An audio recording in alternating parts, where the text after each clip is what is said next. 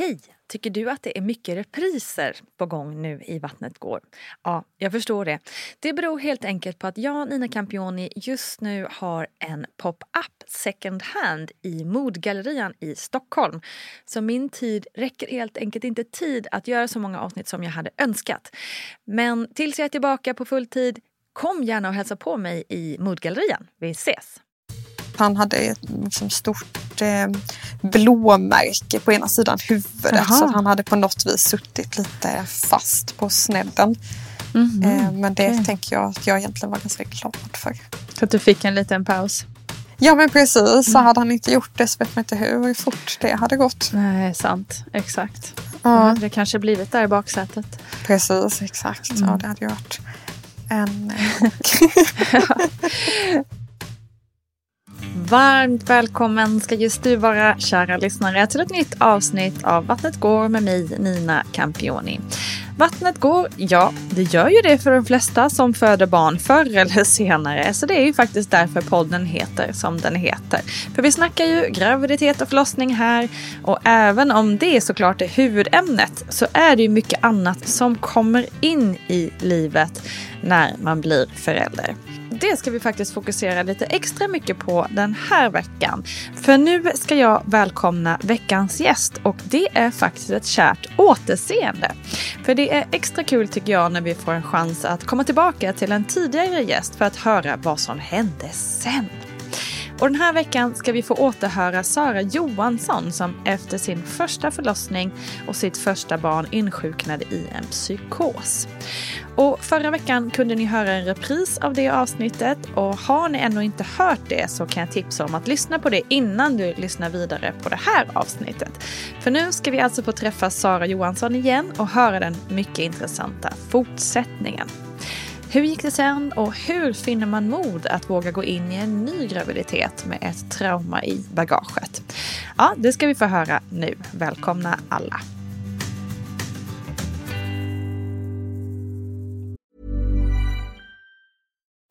Life is full of what ifs. Some awesome. Like what if AI could fold your laundry?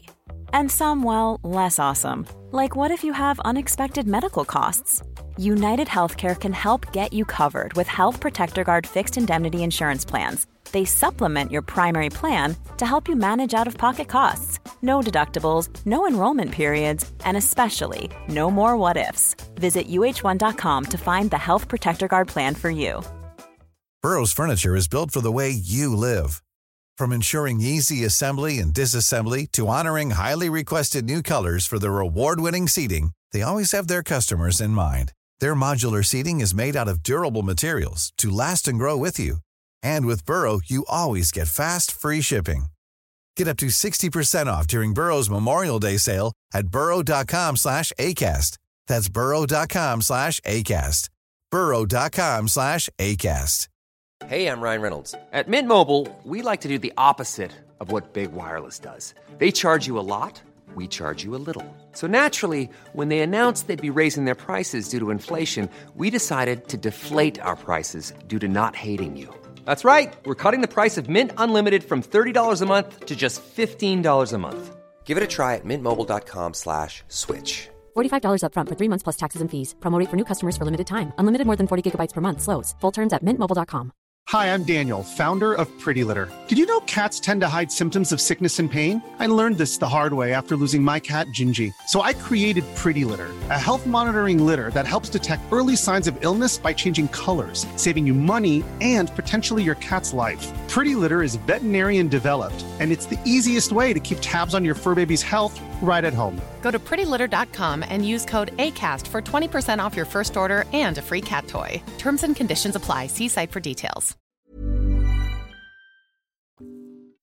Okej, Sara, det var tre år sedan sist ungefär.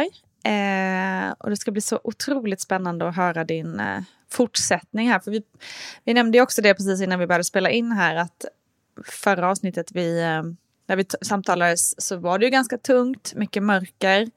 Vi kan väl börja med, hur mår du eh, just här och nu idag? Ja, där börjar vi. Ehm, jag eh, mår ju jättebra idag.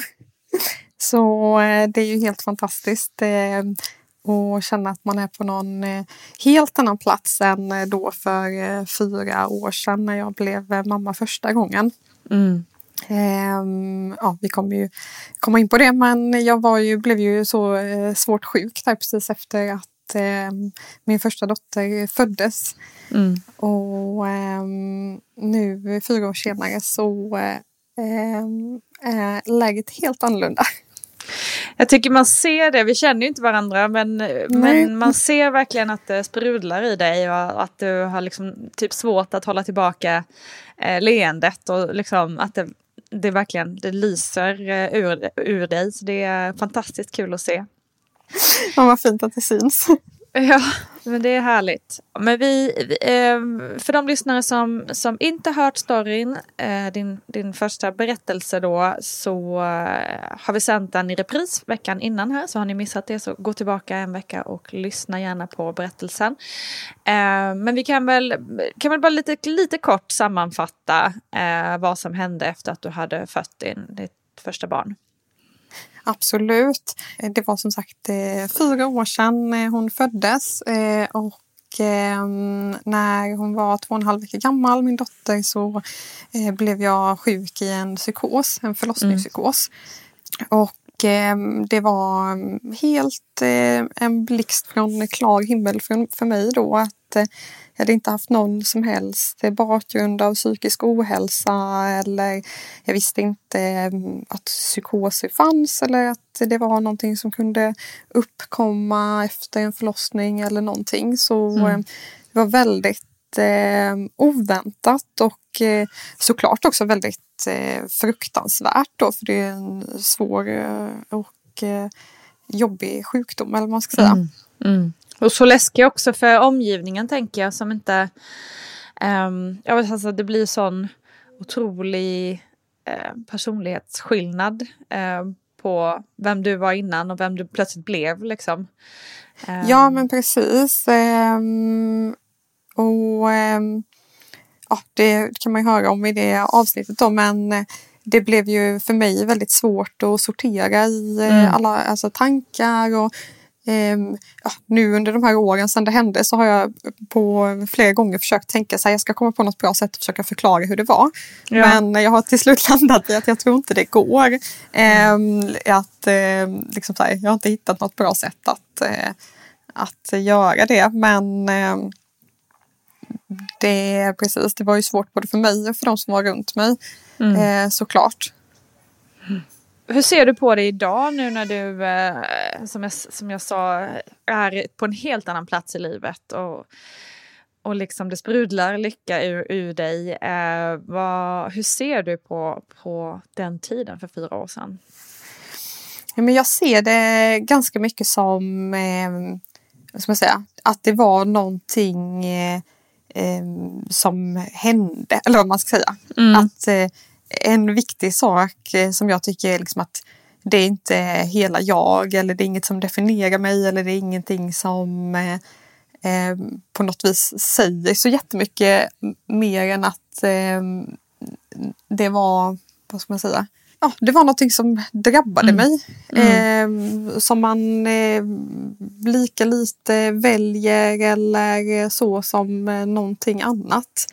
Mm. Eh, men sen ser jag också på det, jag kan se på det, den perioden och med väldigt mycket medlidande eller så för mig själv hur mm. svårt det egentligen var att mm. eh, bli förälder för första gången och eh, bara den omställningen som det innebär i sig och mm. samtidigt eh, gå igenom någonting som krävde ändå en hel del bearbetning och så för att förstå och landa i att mm. eh, liksom vad jag hade varit med om. Mm. Ja, gud, alltså jag tänker mig alltså, det som slår mig där när du säger också att du, äh, att du ser på det som någonting som du blir drabbad av och ingenting som man väljer, lika lite som man väljer att, vad ska man säga, bryta benet eller, mm. alltså man, det är lite så, det är inte liksom naturligtvis en jätteallvarlig eh, sak att drabbas av. Men det är precis, jag tror att det är klokt att tänka på det så att liksom, precis som du är inne på, så viktigt att inte tänka att det är någonting du är eller som, som är jag eller som jag ska leva med alltid eller liksom så utan att det är någonting som sker och, och som man kan komma vidare från. Liksom.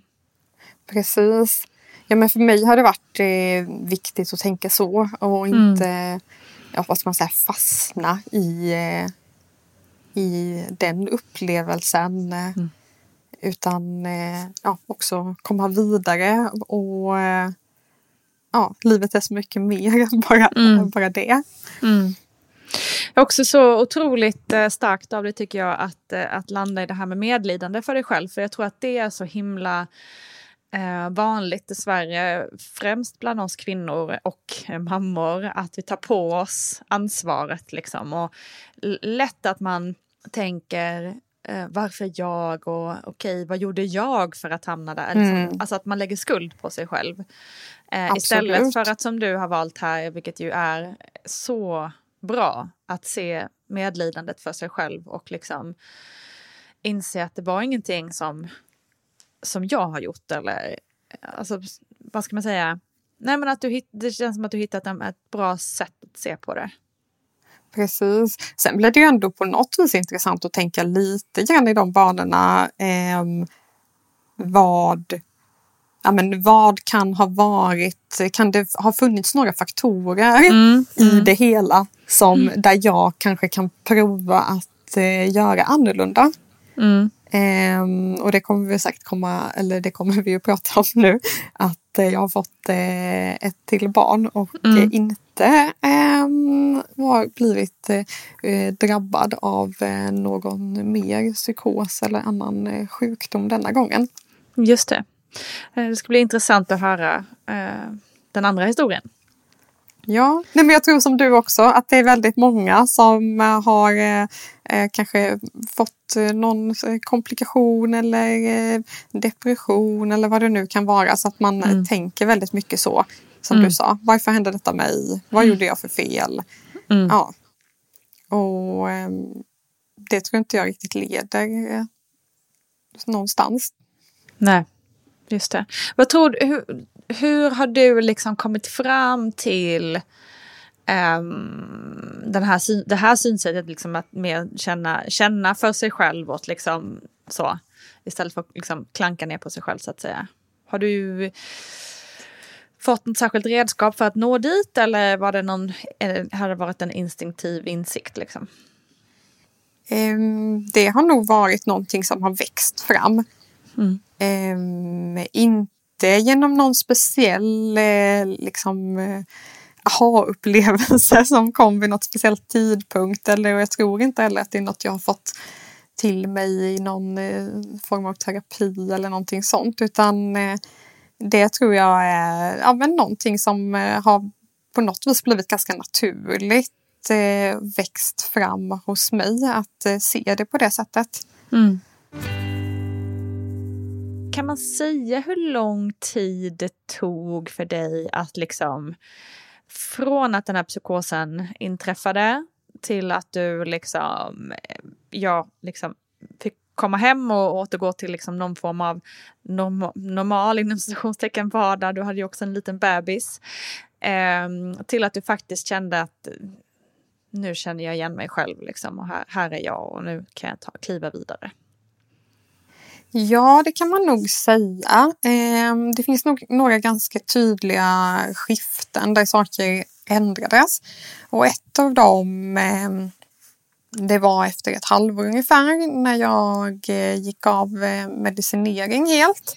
Mm. Då, ehm, då kände jag mig liksom inte längre sjuk om man säger. Eh, och det var, jag vet inte om det var en men det var liksom ett symboliskt värde tror jag. Ja, i att, eh, att, att inte längre ta eh, medicin. Liksom. Jag tar inte några mediciner, jag är inte mm. sjukskriven. Liksom, jag är utskriven från vården. Eh, för jag gick på öppenvårdspsykiatri efteråt för lite uppföljning och så. Så det var en sån viktig, liksom, där man kände så här, yes nu vänder vi blad. Mm. Och sen eh, ungefär ett år efter att det hände. Då kände jag liksom en helt annan energi och så komma tillbaka. Ehm, och det tycker jag kan vara lite svårt att veta så här. Många säger ju det att första året med barn är väldigt eh, mm. ja, omvälvande eller vad man Absolut. nu ska säga. Och, eh, att mycket fokus är på barnet och liksom att första året är man barnet så liknande. Mm. Så eh, det kan ju absolut ha med det att göra också. Men mm. eh, ungefär ett år eh, som senare som jag verkligen kände att eh, det var ja, inte att jag hade lämnat tillbaka mig men jo ändå på något sätt att jag hade ja, gått, gått vidare från det. Mm. Lite mer stuns i steget liksom. Mm, precis. Och när började ni känna att, eh, att, att du kanske kunde vara redo för eh, fler barn? Och gå in i den här eh, svängen igen så att säga? Ja, ehm, det var ju någonting som jag egentligen tänkte på ganska tidigt.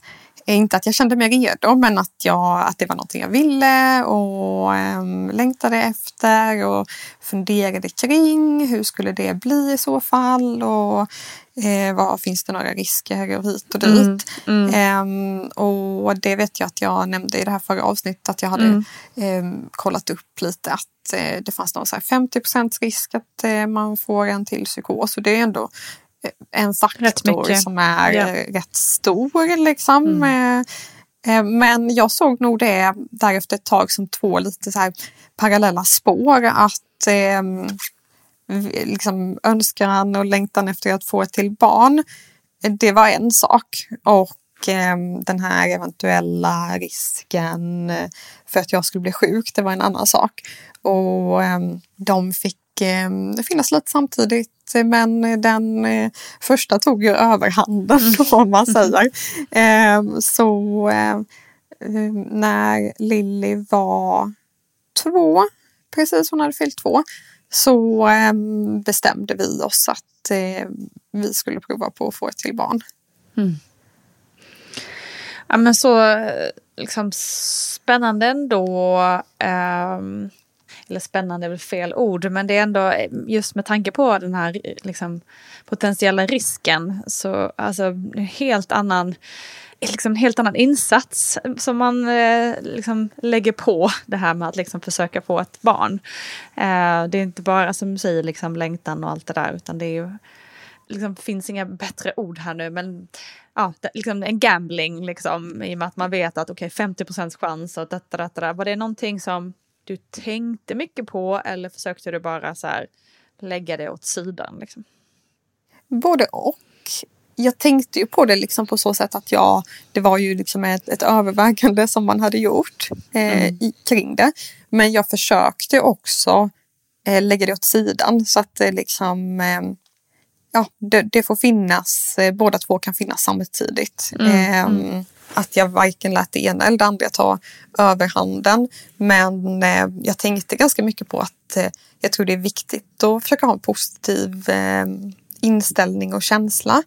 Att jag kan inte gå runt i, i nio månader eller så och tänka Tänk om det här händer, tänk om detta det. händer. För det, det, tror jag inte blir bra liksom, utan mm. ju mer stark och stabil grund man har att stå på desto um, bättre förutsättningar tänker jag. Och mm. också om jag skulle bli eh, sjuk eh, så eh, jag tror jag att, eh, vad ska man säga, om jag har försökt eh, må så bra som möjligt innan så har jag tänkt jag att det var en fördel. Just det. Och med tanke på att jag innan film, eller innan vi började spela in eh, fick se din son så ja, du blev gravid. ja, precis. Jag blev ju det. Ja. Hur kändes det då? Ja, men det kändes ju eh, fantastiskt eh, spännande och roligt. Och eh, ja, vi hade liksom turen att eh, själva den biten eh, var väldigt smidig eller vad man ska mm. säga. Vilket också är eh, spännande i sig att liksom tanken från att eh, vi provar att se om vi kan få ett syskon till att ja, typ två veckor senare bara oj nu är jag gravid. Mm, det är ju väldigt ja. Eh, liksom väldigt snabba svängar. Ja. Det är ja. rätt coolt, precis. Snabba svängar i livet för någonting som verkligen, alltså bli för resten av livet också. Alltså, ja men det blir det. Alltså det är ändå mm. väldigt roligt att någonting som ehm, eh, man gör under en ganska kort tid verkligen för, kan förändra, ja, men det förändrar resten av livet sen då. Mm. Ja. ja, det är coolt.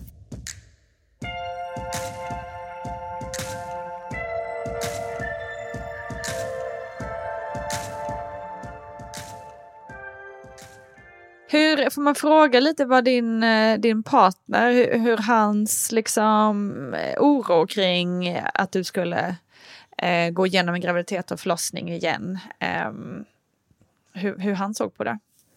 Ja, absolut. Vi, det var ju någonting vi pratade om ehm, eh, en del innan såklart. Men jag tror att han var, han var inte orolig. Eh, alltså absolut att det var eh, en faktor i mm. att eh, tänka på, för, även för honom. Men eh, jag uppfattade aldrig någon direkt eh, oro från hans sida. Och både han och jag var väl ganska mycket så att nu vet vi att det här har hänt en gång. Vi vet lite vilka tidiga tecken som man skulle kunna snappa upp om det är på väg att hända igen. Och liksom att på något vis att här, det kan aldrig bli likadant igen, mm. tänkte vi mm. nog båda två. Mm. Um, så han, um, med Niklas då, um, han uh, var inte speciellt orolig på det sättet. Uh, uh, tyckte jag nog inte. Mm. Skönt. Så hur mådde du då som eh, gravid? Som gravid med min, eh, min son? Eh, jo, men jag, eh, jag mådde bra. Eh, det var ganska intressant för att jag mådde ja, inte superilla, verkligen inte, med eh, Lilly, men då lite illamående och så. så vanligt. Mm. Men det hade jag ingenting nu så att jag tänkte att någonting jag måste vara väldigt annorlunda. det måste vara en son. det var liksom min, min slutsats. Mm. Um, och det var, det var ju sant. Um, jag skulle egentligen säga att jag mådde, mådde bra under graviditeten fysiskt och eh, psykiskt. Eh, så det, det, var ju väldigt eh, härligt att få göra det. Verkligen. Det är ju otroligt lyxigt att få, få, få njuta av en graviditet, helt klart. Även ja. om man önskar att alla skulle få göra det. Precis, det är så himla eh. mycket som, eh, som kan hända ju. Så att, Verkligen. Det är ingenting man tar för givet. Nej, exakt. Hur, hur liksom var kontakten med vården och så med tanke på dina erfarenheter nu under den här graviditeten? Ja, eh, då var det ju så att jag eh, som man gör ringde MVC och skrev in mig och mm. att jag var gravid och eh, var på det här inskrivningssamtalet och då eh, kom det ju upp för man fyllde i någon ja, blankett, eller ja, såklart hade jag tagit upp den då, men kring vad man har för tidigare erfarenheter och sånt. Så att jag gick till mm. en ny barnmorska eh, som inte samma som jag gick till eh, förra gången så hon kände liksom inte till mig och min historia. Um, och då pratade vi redan lite på inskrivningen om så här okej, okay, um, förra gången så uh, fick jag den här psykosen och uh, vad innebär det? Vad kan man göra? Och vi resonerade lite fram och tillbaka kring uh, liksom tillsammans vad som var klokt och inte. Mm. Jag vet inte om det kanske inte fanns någon speciell rutin för det så. Så eh, det som blev utöver liksom det vanliga var att vi hade något eh, möte eh, tillsammans med eh, nu ska vi se vilka det var. Då. Det var läkare från vårdcentralen, det var ehm, BVC-sköterska för att det är de som liksom tar över lite uppföljningen sen efteråt. Eh, och även en barnmorska från mm. eh, eh, vad heter det? Eh, SÄS då, eller eh, förlossningar eller sjukhuset där jag födde. Mm. Mm. Eh, hon var ju sån eh, Aurora eh, barnmorska ja, då liksom. Mm, mm. Så att jag fick också bokat in något samtal med henne och det var ju egentligen inte för att jag hade ingen det, var, det är väl det vanliga annars om man går till dem att man har någon förlossningsrädsla eller så.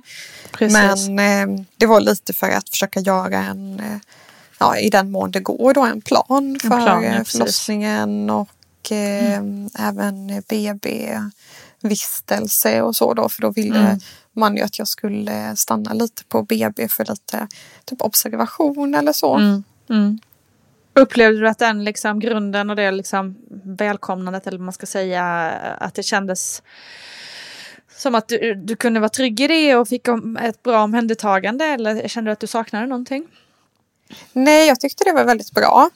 Mm. Ehm, tyckte jag. Så att jag kände inte att jag saknade någonting ehm, på det sättet. Eh, gjorde jag inte. Och det var ju liksom bra att det var flera olika eh, som var inblandade. Och det ehm, var ju ehm, ah, i, eh, i slutet på graviditeten blev jag sjukskriven också. Lite i eh, förebyggande syfte och Okej. även i början Mm. av eh, vad heter det, första tiden efter, att, eh, efter förlossningen. För att eh, liksom kunna försöka få möjlighet att få så mycket lugn och ro och sånt omkring Mm. mig som möjligt. Mm. Eh, så då var det ju bra att det var, ja, men det var läkarna på vårdcentralen som skötte, skötte den biten. Just det. Ehm, så att jag kände inte att jag saknade någonting. Ehm, och sen var det bra att, eh, att få eh, komma och prata med den här eh, barnmorskan, den här Aurora-barnmorskan och göra liksom en, en plan kring förlossningen. Mm. Var det något särskilt i den planen som eh, gjorde att du kände, ja, kände dig extra trygg eller så? Ja, men jag hade väl tänkt på några saker som jag tyckte kändes väldigt viktiga för mig då. Bland annat att det skulle vara liksom så lugnt och så som möjligt. Eh, På min eh, första förlossning så hade jag Ja men det var liksom student och det var någon, ja men det var ganska mycket folk där inne, liksom stimmigt och lite så. Eh, så det var en sån punkt eh, som eh, jag kände var väldigt viktig.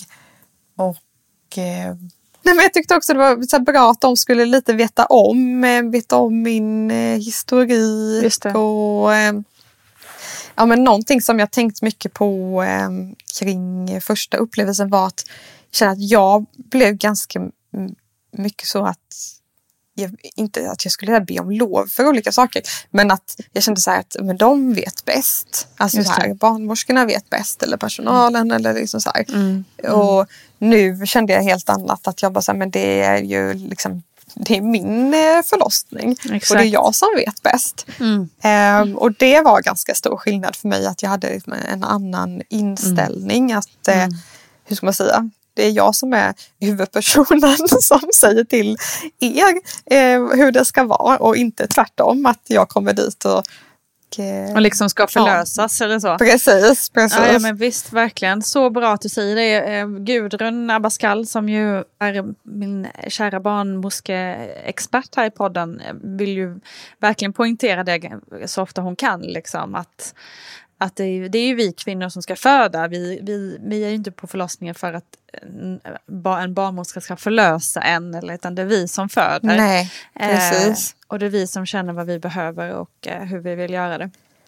Ja, exakt. Så väldigt eh, rätt.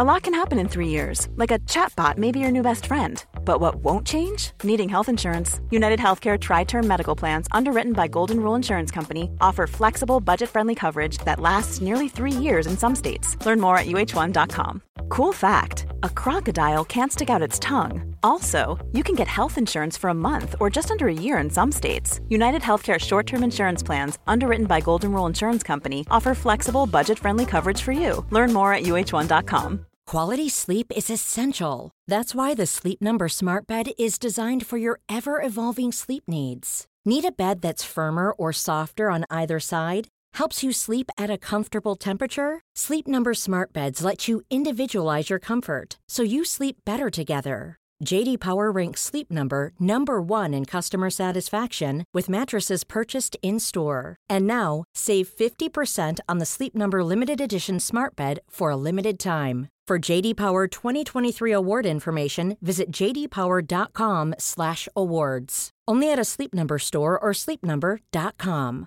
I'm Sandra, and I'm just the professional your small business was looking for. But you didn't hire me because you didn't use LinkedIn Jobs. LinkedIn has professionals you can't find anywhere else, including those who aren't actively looking for a new job but might be open to the perfect role, like me. In a given month, over 70% of LinkedIn users don't visit other leading job sites. So if you're not looking on LinkedIn, you'll miss out on great candidates like Sandra. Start hiring professionals like a professional. Post your free job on linkedin.com/people today. Burrow is a furniture company known for timeless design and thoughtful construction and free shipping, and that extends to their outdoor collection. Their outdoor furniture is built to withstand the elements, featuring rust-proof stainless steel hardware, weather-ready teak, and quick-dry foam cushions. For Memorial Day, get 15% off your Burrow purchase at burrow.com slash ACAST and up to 25% off outdoor. That's up to 25% off outdoor furniture at burrow.com slash ACAST.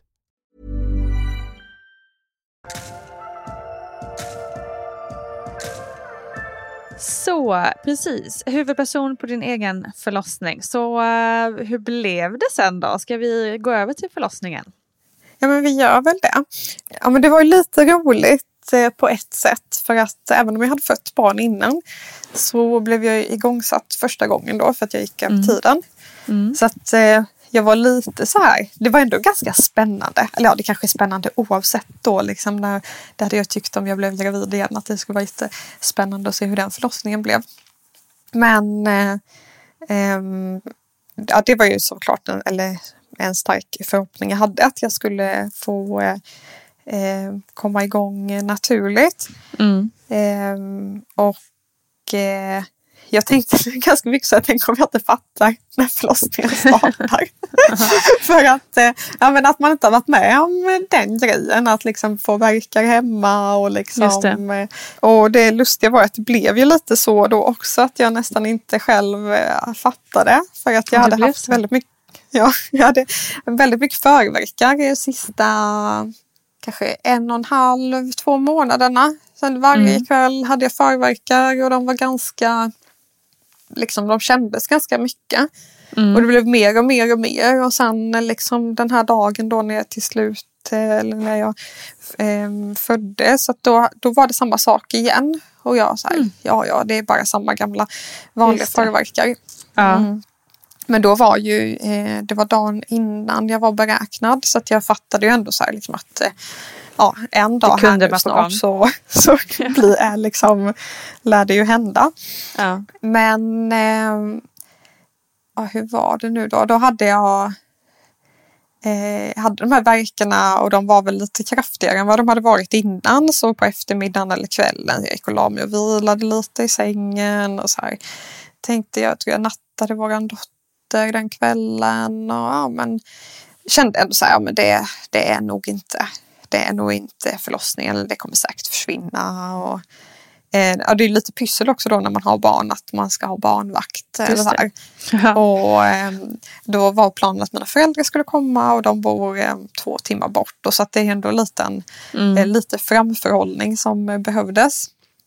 Men när klockan var kanske nio eller någonting, då vet jag att Niklas var så här, men ska du, ska vi, ja, nu verkar det liksom, det verkar ju fortsätta liksom så att eh, vad tror du? Och jag bara nej, jag vet inte. Ja, det är det.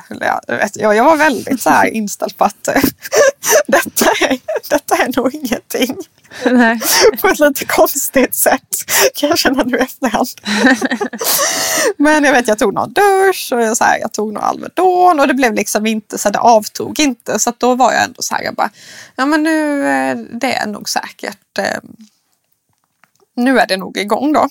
Mm. Så ehm, eh, sen gick det väldigt fort. Då, för att då började jag säga att ah, men nu är det nog ändå bäst att vi ringer till mina föräldrar och säger att de, de ska komma. Så gjorde vi det och sen typ en halvtimme senare så var jag så här Hjälp! Nej, Nu håller jag på att dö! Åh nej. Nej, inte dö såklart men, Men det eh, gick så det, fort, liksom. det gick så fort. Ja. Ah. Ehm, så då fick vi liksom ringa in en liten reservbarnvakt i form av Niklas mamma som bor lite närmare. och eh, eh, hon bor en halvtimme bort och så försökte vi så komma ut till bilen, lassa in grejer och så stod liksom på uppfarten och bara så här, nu måste vi, när hon kommer så måste vi åka. Så eh, gjorde vi det och sen när vi kom in eh, till Borås, det tar en halvtimme att köra, låg jag i baksätet där. Ja. Det var en period när jag tänkte säga att vi kommer inte, kom, vi kommer inte hinna komma dit. Nej, alltså det var liksom så fort skifte på typ bara en timme från att jag bara, ja. nej, jag vet inte om det här blir något eller inte. Tills att eh, jag tänkte, oh, nu får jag det nog faktiskt.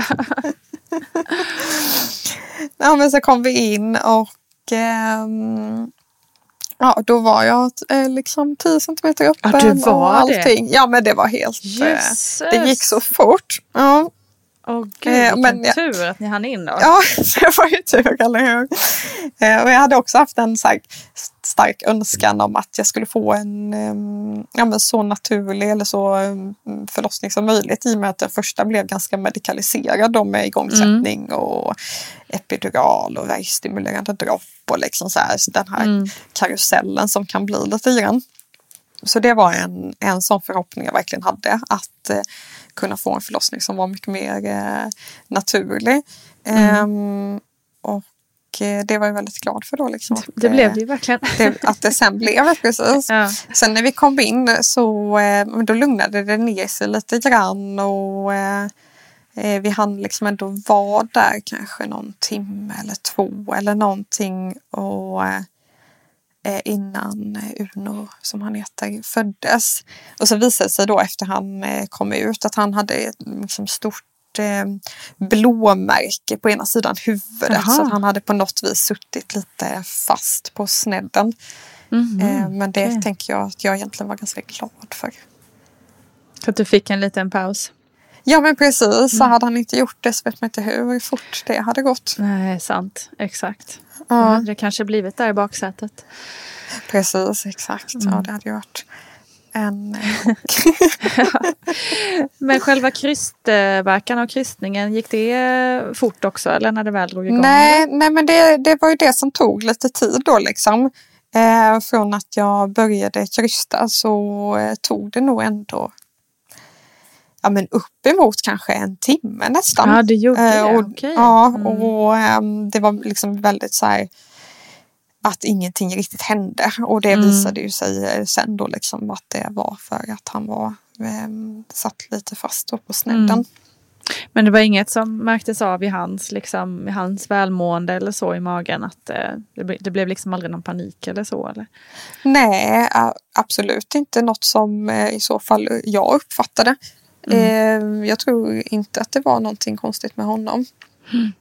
Gud vad eh, och det var väldigt fint. Alltså det var väldigt lugnt liksom hela grejen. Det var egentligen bara jag och Niklas och barnmorskan på rummet eh, hela tiden. Och eh, jag vet att jag i slutet eh, på något vis lyckades jag uppfatta att det liksom kom och ställde sig någon i liksom dörren öppnades. Jag såg inte det men att jag liksom jag bara det är någon annan här inne nu.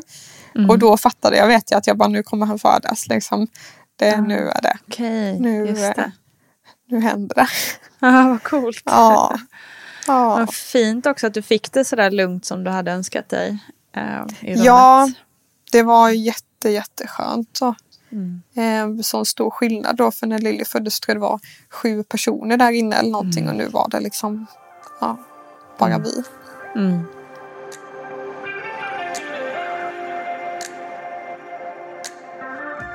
Ja, hur kändes det då när han, lille Uno kom ut då? När du fick upp honom Men, på bröstet. det är en känsla som inte går att beskriva egentligen. Liksom bara så sån, ja men lättnad och glädje och eh, så omvälvande liksom på så många sätt att säga, ja men ens lilla bebis, eller lilla, han var inte så liten. han vägde 4,2 kilo så han var liksom okay. en ganska rejäl eh, liten ja. pojke. Nej men eh, underbart var det ju mm. att han, mm. eh, när han kom. Och hur mådde du då, eh, liksom de närmsta timmarna och så efteråt? Hur, hur var ditt känslostate och ditt mentala state liksom? Det skulle jag säga var bra. Alltså jag kände mig väldigt eh, i kontroll över allting mm. liksom. Ja, men, ja, jag kände mig väldigt hemma på något vis i hela mm. situationen. Mm. Eh, så att eh, det var eh, väldigt eh, bra liksom. Och då hade vi ju bestämt att jag skulle upp på BB eh, för den här lite mer observationen och sånt. Då. Mm. Så att vi hur var det? Nej, först var vi ju kvar såklart på förlossningen. Liksom, ja, de här timmarna i början där innan man mm. väger och mäter och gör alla de sakerna. Men eh, jag var i väldigt bra form, ska jag säga. Även fysiskt. Eh, ehm, och mentalt liksom.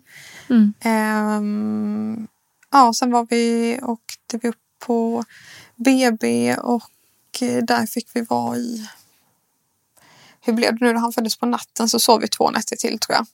Mm, okay. Um, och um, det var ju såklart, ja, men det var inte så jättemycket fokus på att fråga mig hur jag mådde och så. Och det tyckte jag var ganska skönt för att mm. jag ville heller inte Ja, om man går runt och letar efter Just någonting det. så ja, ibland tänker jag lite så if you seek you will find. Mm, att det var bättre ja. att inte tänka på liksom så här, jaha, hur känner jag? Känns det mm. något konstigt? Just Fast det. det är klart att det är något som är konstigt eller liksom väldigt omvälvande och eh, att få det här barnet och liksom mm. alla känslostormar hit och mm. dit. Och, mm. Eh, Ja, absolut. Men jag tänker sen, liksom, just eftersom det hände, psykosen hände för ungefär två veckor efter första mm. förlossningen, eller hur? Hur var det när det började närma sig där? Liksom, fanns det någon så här rädsla kring att just det där att det kan hända när som helst, att det behöver liksom inte vara för ofta tänker man kanske, för, för den som inte gått igenom en, en psykos eller förlossningsdepression mm. så tänker man ju nästan att det ska hända direkt så fort barnet är ute. Ja. Typ. Um, men att det sen då, ja nej det händer två veckor efteråt så blir man så här, oh my god det kan hända när som helst. alltså lite så, förstår du vad jag menar? Ja um, det gör jag. Fanns det någon ehm. nervositet över, över det liksom? Att gå, som du var inne på där, att gå och leta efter eller söka efter men ändå Precis. kanske svårt att inte ha den här underliggande känslan av att mm tänk om det händer igen. Liksom. Ja, ja, men det kanske var om man tänker så här när det hade gått en månad kanske. Att jag mm. liksom då verkligen på riktigt så här, nej men det gick bra. Alltså det mm. gick verkligen bra. Men jag kände ändå redan från start att, att det kändes som att det skulle gå bra. Mm. Men eh, absolut eh, så fanns det ju en, eh, en slags oro där och liksom eh, en anledning också att, att vara observant såklart. Men jag tyckte att det var väldigt eh, ja, men allting gick så väldigt bra om man säger. Mm. Det var liksom mm. ingenting som var konstigt med eh, någonting. Så att eh, det kändes som att det var väldigt lugnt eh, kring oss. Och att eh, jag var eh, ja, men jag var väldigt med liksom, eller vad mm. säga. Mm. Så skönt att höra. Eh, vad tänker du liksom just, eh, vi var ju inne på det här i början såklart också, men, men just när du gått igenom då en till graviditet och en till förlossning och, och fått vara med om det här eh, liksom nyblivna föräldraskapet på ett, på ett helt annat sätt. På ett mer liksom vaket och eh, mer mm. välmående vis. Eh, ja, hur ser, du, liksom, hur ser du på hela den här upplevelsen nu kontra liksom, din första? Ja, men på ett vis så kände jag att det var verkligen, eh, om man ska använda det uttrycket, liksom ett plåster på såren. Mm. Eh, på ett väldigt fint sätt och det vet jag att eh, det var någon som sa till mig i ett eh, tidigare sammanhang eh, att eh, ja, men har varit med, om någonting jobbigt eller traumatiskt eller så och sen så är med om någonting annat så kan det liksom lite läka ut det gamla traumat. Det. Mm, mm, absolut. och för mig så kan jag verkligen känna att det stämde. Mm. Att, ja, men att få eh, känna sig eh, kapabel och eh, ja, så. Det var mm. väldigt mm. fint och att jag fick, ja, men fick, jag hade möjlighet att liksom vara närvarande på ett annat sätt. Eh, någonting som jag sörjde väldigt mycket efter min dotter där var att jag inte ammade. Mm, eh, eller att jag fick avbryta så amning. Mm. Och eh, det gick eh, eh, bra. Liksom, det var också en fråga som jag hade tänkt mycket på. Så Ska man strunta i det liksom, kanske för att det blir någon extra påfrestning eller så. Mm, Men bestämde eller ja, att det liksom jag fick till mig att det kanske inte alls var någon extra risk med det utan att eh, det kunde jag göra. Och ja, men Att bara få vara där och liksom ta nätterna och allting sånt som mm. man kanske tycker annars är ganska jobbigt. Mm. Upplevde inte jag som det för att eh, eh, jag var bara så glad att jag kunde göra det. Mm. En otrolig skillnad ju. Ja, verkligen. Och det, det går verkligen inte att jämföra på något sätt att, att få vara frisk och må bra mm. eh, jämfört med att själv inte eh, vara mm. just de mm. sakerna. Mm. Eh, det var som natt och dag så att eh, det vart eh, helt fantastiskt.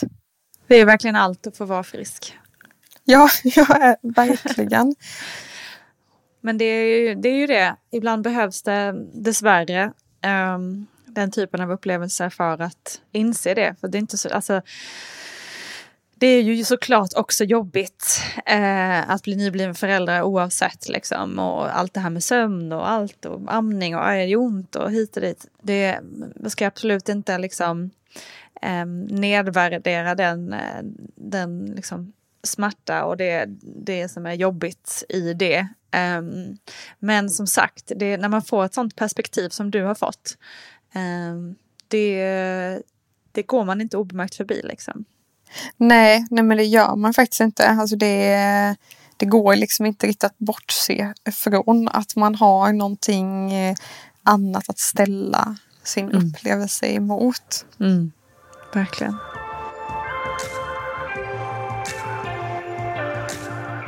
Ja, men det är otroligt eh, härligt återigen att se, se dig och eh, två barn nu och lever ett, eh, ett lyckligt föräldraskap. Vilken grej. Ja, vilken grej, eller hur? Nej, men jag har tänkt mycket på det liksom att eh, jag är så himla glad att eh, jag, eh, eller vi, bestämde oss för att eh, försöka, ja men lite grann då lägga, som jag sa, lägga det bakom oss. Eh, tänka att eh, det inte är något facit för hur, hur det behöver bli och att mm. Eh, man kan eh, ja, man kan få eh, vara med om någonting helt annat. Mm. Verkligen. Vilken otrolig känsla att få ja, revanschera det liksom. att få komma ut med, ett helt, med en helt annan erfarenhet. Um, men jag förstår också, det är intressant det där med liksom det här dåliga samvetet man kan känna. Um, för, för i ett fall liksom det första barnet, likadant känner, det känner jag också. Um, jag vet att jag berättat om det tidigare här i podden, men liksom jag upplevde också eh, att min, alltså en helt annan form av trauma än vad du har upplevt naturligtvis. Men jag upplevde att min första förlossning var traumatisk och tyckte det var jättetufft initialt liksom med mm. min dotter och med anknytning och allt det där. Eh, och när min son sen kom så var det liksom anknytning var den från start och lyckan mm. var den från start liksom. Ja. Och den att den dåliga, det dåliga samvetet då, då jag liksom fortfarande kan känna för min dotter. Det, jag vet inte riktigt hur jag ska någonsin ska komma över det. Um, den är jättejobbig. Mm, ja, men det kan jag känna igen mig väldigt mycket i.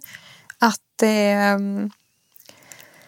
det känns så lite orättvist på något ja. sätt. Att, ja, eh, att eh, mot henne liksom, att mm. det hände.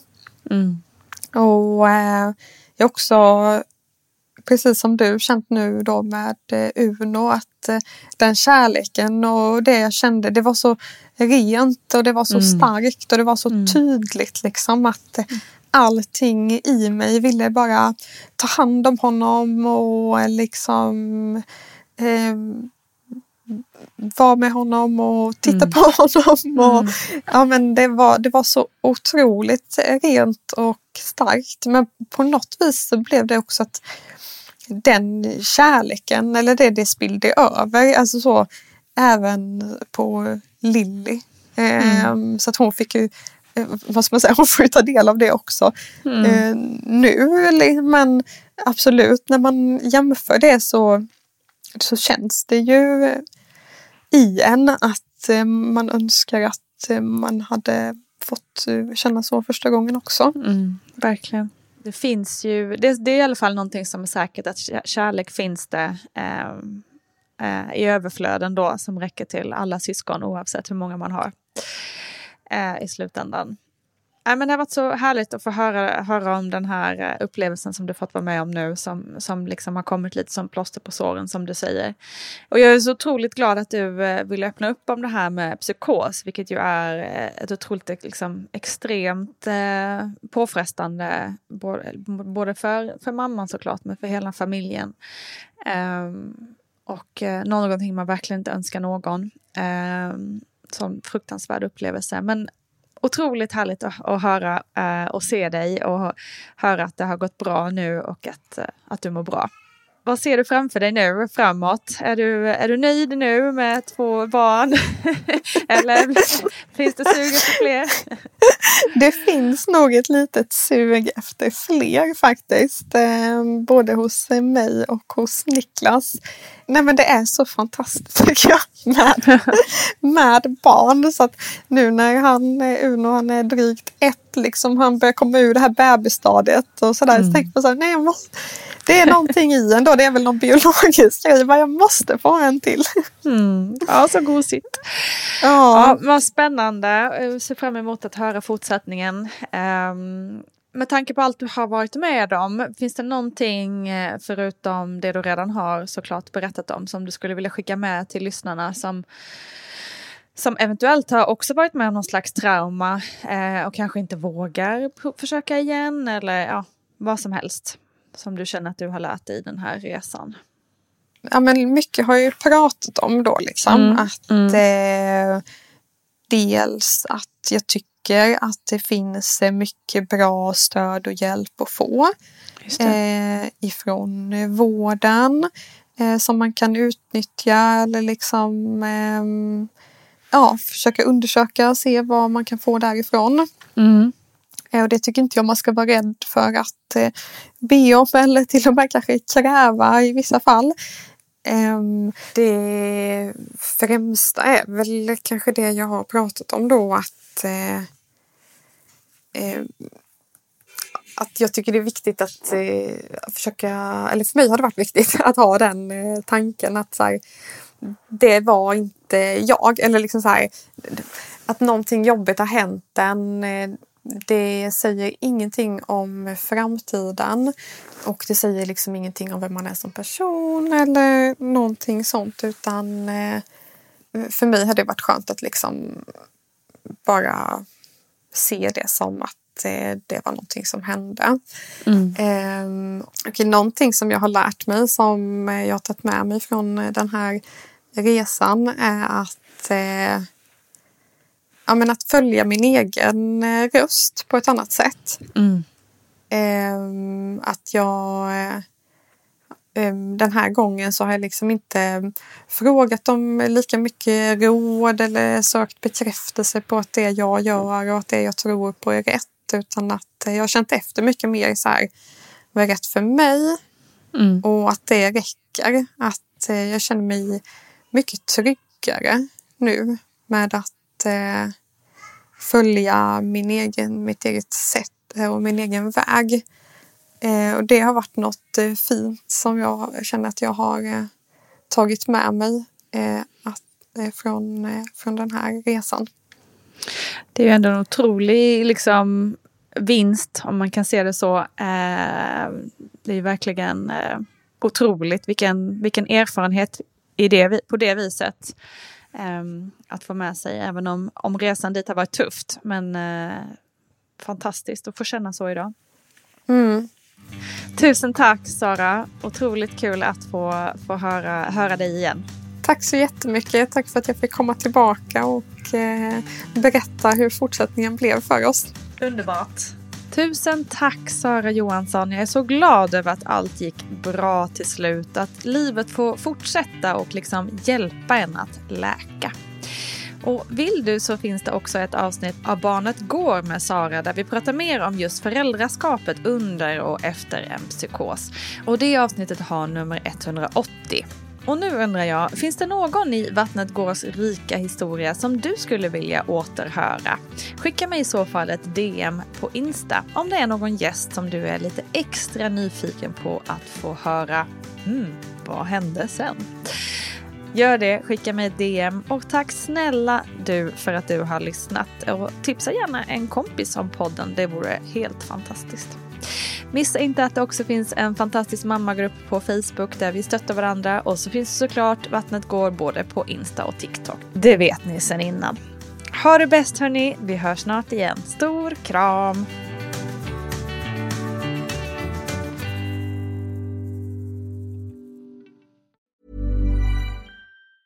Hi, I'm Daniel, founder of Pretty Litter. Did you know cats tend to hide symptoms of sickness and pain? I learned this the hard way after losing my cat, Gingy. So I created Pretty Litter, a health monitoring litter that helps detect early signs of illness by changing colors, saving you money and potentially your cat's life. Pretty Litter is veterinarian developed, and it's the easiest way to keep tabs on your fur baby's health right at home. Go to prettylitter.com and use code ACAST for 20% off your first order and a free cat toy. Terms and conditions apply. See site for details.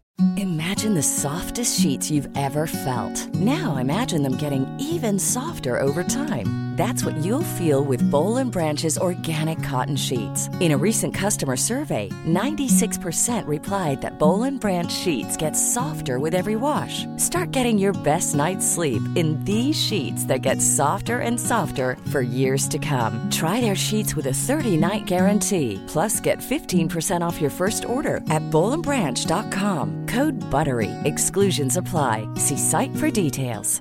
Hey, it's Paige DeSorbo from Giggly Squad. High quality fashion without the price tag. Say hello to Quince. I'm snagging high-end essentials like cozy cashmere sweaters, sleek leather jackets, fine jewelry, and so much more. With Quince being 50 to 80% less than similar brands.